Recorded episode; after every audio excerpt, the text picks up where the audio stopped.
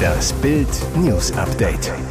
Es ist Freitag, der 23. Februar und das sind die Bild Topmeldungen. Die Amis sind auf den Mond zurückgekehrt. Welcome to the Moon.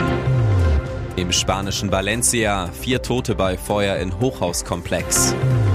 Erst gelb, dann Sensation. Streich tobt Freiburg zum Euro-Wahnsinn. Welcome to the Moon. Mit diesen Worten verkündete Steve Altemus, Chef von Intuitive Machine, um 0.39 Uhr die erfolgreiche Landung der Sonde Nova C auf der Oberfläche des Mondes. Die Landung selbst erfolgte um 0.23 Uhr unserer Zeit. Allerdings dauerte es eine Viertelstunde, bis der Kontrollraum erfolgreich Kontakt zur Sonde herstellen konnte. Sie erhielten zunächst lediglich ein schwaches Signal, bis dann die Erlösung kam. Die Mission Odysseus war erfolgreich. 1972 waren die Amerikaner zuletzt auf dem Mond mit Apollo 17. Nun, am 22. Februar 2024, also fast 52 Jahre später, wurde wieder Weltraumgeschichte geschrieben. Bill Nelson, Administrator der NASA zur erfolgreichen Mission, heute sind die USA zum ersten Mal seit einem halben Jahrhundert zum Mond zurückgekehrt. Heute ist der Tag, an dem sich die Kraft und die Möglichkeiten einer Zusammenarbeit zwischen NASA und privater Wirtschaft zeigen. Das Ziel, die erneute Landung von Menschen im Rahmen der Artemis-Mission soll vorbereitet werden. Nova C landete dazu in der Südpol Südpolregion des Mondes, ein mit Kratern übersätes Hochland auf der von der Erde aus sichtbaren Seite des Mondes. NASA-Chef Bill Nelson sagt, wissenschaftliche Instrumente der NASA sind auf dem Weg zum Mond, ein riesiger Sprung für die Menschheit, während wir uns darauf vorbereiten, zum ersten Mal seit mehr als einem halben Jahrhundert wieder zur Mondoberfläche zurückzukehren. Es begann mit dem Brand in einer Wohnung im vierten Stock. Am Ende stand der gesamte Wohnhauskomplex samt 14-stöckigem Hochhaus in Vollbrand. Mindestens vier Bewohner starben, zahlreiche Menschen wurden verletzt. Was für ein Inferno im spanischen Valencia. Rasend schnell fraßen sich die Flammen über die Fassade von Wohnung zu Wohnung, bis alles lichterloh in Vollbrand stand, das Haus wie eine Fackel wirkte. Eine gigantische Rauchsäule waberte über der Stadt am Mittelmeer in den Himmel. 16 Löschzüge der Feuerwehr rasten los, Menschen auf einem Balkon sollen um Hilfe geschrien haben. Retter der Feuerwehr brachten sie per Drehleiter in Sicherheit. Andere Bilder zeigten, wie ein Mensch in ein Sprungkissen springt, offenbar ein Feuerwehrmann. Mindestens vier Menschen kamen ums Leben, mindestens 20 weitere wurden verletzt, darunter auch sechs Feuerwehrleute. Sie kamen mit Rauchvergiftungen, Knochenbrüchen oder Verbrennungen ins Krankenhaus. In der Nähe des Einsatzortes sei vorsorglich auch ein Feldlazarett mit Zelten aufgebaut worden. Donnerstagmorgen war es soweit. Möbelpacker und Umzugswagen stehen bereit. Syndica verliert endgültig ihre Wohnung. Unter Polizeischutz lässt Obergerichtsvollzieher Steffen Mädchen das Apartment der gehörlosen Hallenserin räumen. Vom Vermieter gibt es obendrauf noch schriftliche Hausverbote. Eins für die bisherige Adresse, ein weiteres für die Anschrift von Cindys Unterstützern, damit sie auch dort nicht wohnen kann. Ich hatte gehofft, dass es noch zu einer einvernehmlichen Lösung kommt, tippt Cindy auf ihr Handy-Display. Schließlich bin ich gegen das Räumungsurteil in Widerspruch gegangen. Seit Jahren hatte sie Ärger mit ihren Nachbarinnen. Mal ging es um nicht angemeldete Haustierhaltung, ein anderes Mal um laute Geräusche beim Sex. Doch erst als zwei Nachbarinnen angaben, Cindy würde sich in ihrer Wohnung illegal prostituieren, gab der zuständige Zivilrichter der Vermietergesellschaft HWG Recht. Cindy zum Vorwurf, sie würde ein illegales Bordell betreiben, absoluter Quatsch und deswegen bin ich jetzt obdachlos. Es kommt noch schlimmer, während ihre Möbel auf dem Umzugswagen verschwinden, will Cindy wissen, wo sie ihre Sachen später abholen kann. Nirgends, erklärt ihr der Gerichtsvollzieher, das wird alles verwertet, um die Kosten für die Räumung abzudecken. Vorerst bleibt Cindy nur die Obdachlosenunterkunft. Was für ein Wahnsinn. Der SC Freiburg dreht ein irres Playoff-Spiel gegen RC Lens, siegt nach Verlängerung 3 zu 2 und schafft so den Sprung ins Achtelfinale der Europa League. Im Hinspiel hatte es trotz zahlreicher Chancen für Freiburg nur ein 0 zu 0 gegeben. Jetzt sehen die Fans reichlich Tore, noch mehr Dramatik und einen tobenden SC-Trainer beim Sieg über den Champions League-Absteiger. Freiburg startet sicher, doch ein Torwart Bock bringt die Franzosen in Führung. 28. Minute. SC-Keeper Atubolu faustet einen Freistoß von Frankowski vor die Füße von David Costa, der zum 0 zu 1 abzieht. Noch vor der Pause der nächste Freiburg-Patzer. Auf der rechten Seite springt Gulde unter einer langen Flanke durch, die Kugel kommt zu Wahi und der überwindet Keeper Atubolu per Lupfer zum 0 zu 2.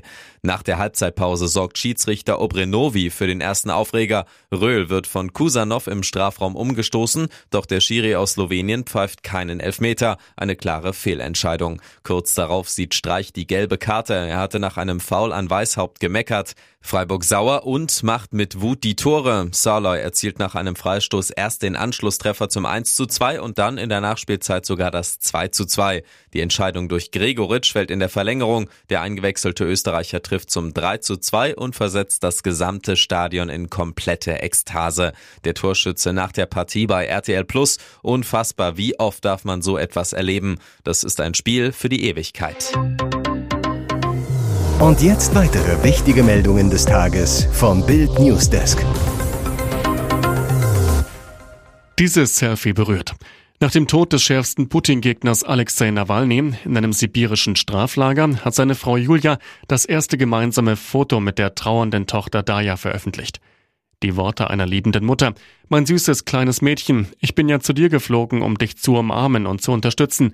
Aber du sitzt da und unterstützt mich, schrieb Julia Nawalnaja in einem am Donnerstag bei Instagram veröffentlichten Beitrag. Und weiter, du bist so stark, so mutig und standhaft, wir werden mit allem fertig, mein Herz. Wie gut, dass du an meiner Seite bist. Ich liebe dich.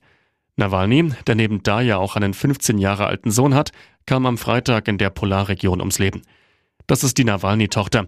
Daya Nawalnaja war in der Vergangenheit immer wieder auch mit politischen Forderungen nach Freilassung ihres inhaftierten Vaters in Erscheinung getreten und hatte Reden zu seiner Ehrung bei Preisverleihungen gehalten.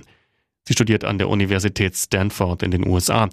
Nawalnys Witwe war am Todestag ihres Mannes am vergangenen Freitag nicht sofort zu den Kindern gereist, sondern hatte zunächst auf der Münchner Sicherheitskonferenz Kriegstreiber Wladimir Putin vor der Weltöffentlichkeit für das Schicksal ihres Mannes verantwortlich gemacht. Die Gewerkschaft Verdi ruft für kommende Woche bundesweit zu Warnstreiks im öffentlichen Personennahverkehr auf. Wie Verdi am Donnerstag mitteilte, sind die Arbeitskämpfe regional an unterschiedlichen Tagen geplant, mit dem 1. März als Hauptstreiktag. Bayern ist als einziges Bundesland nicht betroffen. In den vergangenen Wochen gab es bereits mehrere Warnstreiks im ÖPNV in einzelnen Bundesländern. Am 2. Februar bestreikte Verdi den öffentlichen Personennahverkehr in einer bundesweit koordinierten Aktion in nahezu allen Bundesländern. Damals waren nach Gewerkschaftsangaben mehr als 80 Städte und rund 40 Landkreise betroffen und Millionen von Fahrgästen. Doch das reicht Verdi nicht. Das Signal, das die Beschäftigten mit ihrem Streik am 2. Februar ausgesendet haben, ist anscheinend nicht ausreichend verstanden worden, denn die Tarifverhandlungen in den einzelnen Bundesländern sind nach wie vor ohne Ergebnis geblieben, sagte die stellvertretende Vorsitzende Christine Behle laut Mitteilung. In den meisten Runden geht es vor allem um die Arbeitsbedingungen für die Beschäftigten. Verdi fordert unter anderem kürzere Arbeitszeiten ohne finanzielle Einbußen, längere Ruhezeiten zwischen einzelnen Schichten, mehr Urlaubstage und mehr Urlaubsgeld. Hat er seine grausige Tat heimtückisch geplant? Nach dem Amoklauf am Wilhelm-Dörpfeld-Gymnasium in Wuppertal kommen jetzt erste Details und Hintergründe zur Tat ans Licht. Nach Bildinformationen soll der Schüler, der Mittwochmorgen vier Mitschüler mit einem Messer zum Teil schwer verletzte, seine Tat geplant und in einem Bekennerschreiben zugegeben haben.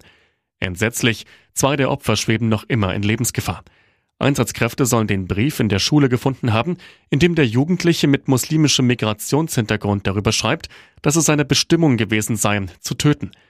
Weiterhin soll er geschrieben haben, dass es nicht sein Wille gewesen sei, sondern ein innerer Zwang ihm befohlen hätte, die grausame Bluttat zu begehen. Laut Staatsanwaltschaft benutzte der Täter mehrere Stichwerkzeuge. Der Amokläufer soll in der Schule angeblich kein Unbekannter gewesen sein. Er gehörte zu einer Gruppe Satanisten. Sie tragen T-Shirts mit Pentagrammen darauf, kapseln sich von den anderen ab, behauptet ein Mitschüler. Die Ermittlungen der Kripo laufen auf Hochtouren. Rätselhafter Rückzug. Fast drei Wochen lang tauchte Deutschlands bekannteste YouTuberin Dagi B ab und meldete sich dann mit einem emotionalen Post in den sozialen Netzwerken zurück. Dagi, ist das der Beginn von Burnout? Bin ich einfach nur gerade in einem Motivationsloch? Eine kleine Winterdepression? Ich weiß es nicht. Was ich weiß ist, dass ich auf Stopp drücken muss, um mich selbst wieder ein wenig greifen zu können. Steckt vielleicht mehr hinter ihrem Verschwinden? Bild erfuhr, in den letzten Monaten sollen Dagi und der Ehemann Eugen Ärger mit einem Künstler ihres Musiklabels 23 Hours gehabt haben. So soll es unschöne E-Mails und WhatsApp-Nachrichten mit dem Rapper Art geben, der mit bürgerlichem Namen Adrian Kitzinger heißt. Der Hintergrund der Streitigkeiten wird in einem Urteil des Landgerichts Köln dargestellt. Demnach bekam Art von einem Autohaus einen Mercedes zur Verfügung gestellt und ging offensichtlich davon aus, dass er den Wagen kostenlos nutzen darf. Allerdings wurden Leasingraten fällig, die ihm von seinen Künstlereinnahmen abgezogen wurden. Außerdem wurde Art von einer Firma als Influencer angefragt und sollte dafür 11.000 Euro bekommen. Allerdings soll ihm ein gefälschter Vertrag vorgelegt worden sein, der eine wesentlich geringere Summe in Höhe von 3000 Euro enthielt. Pünktlich zur Heim-EM ist er wieder da. Toni Kroos kehrt zur Nationalmannschaft zurück. Groß auf Instagram. Leute, kurz und schmerzlos, ich werde ab März wieder für Deutschland spielen. Warum? Weil ich vom Bundestrainer gefragt wurde, Bock drauf habe und sicher bin, dass mit der Mannschaft bei der EM viel mehr möglich ist, als die meisten gerade glauben. In einer Instagram-Story des DFB-Teams heißt es, lieber Toni, wir haben noch exklusive Tickets. Entscheidend ist ja auf dem Platz. März geht's los. Wir sehen uns. PS, dann auch auf unseren Nacken. Auch Großbruder Felix meldete sich. Er postete einen Popcorn-Tüten-Emoji auf Instagram. Bundestrainer Julian Nagelsmann hatte schon im vergangenen Dezember im ZDF Sportstudio über ein Comeback von Groß in Hinblick auf die EM 2024 gesprochen und dann eine Rückkehr des Realstars als interessanten Gedanken bezeichnet. Groß war nach dem Achtelfinal aus bei der EM im Sommer 2021 aus der Nationalmannschaft zurückgetreten, verpasste dadurch die WM 2022 in Katar. Im Februar äußerte sich der 106-malige Nationalspieler dann erstmals zu einer Rückkehr ins DFB-Team, sagte vor Reals Champions League-Spiel bei RB Leipzig, es gibt die Möglichkeit, ich denke darüber nach, aber ich habe noch keine Entscheidung getroffen. Jetzt kehrt er tatsächlich zurück.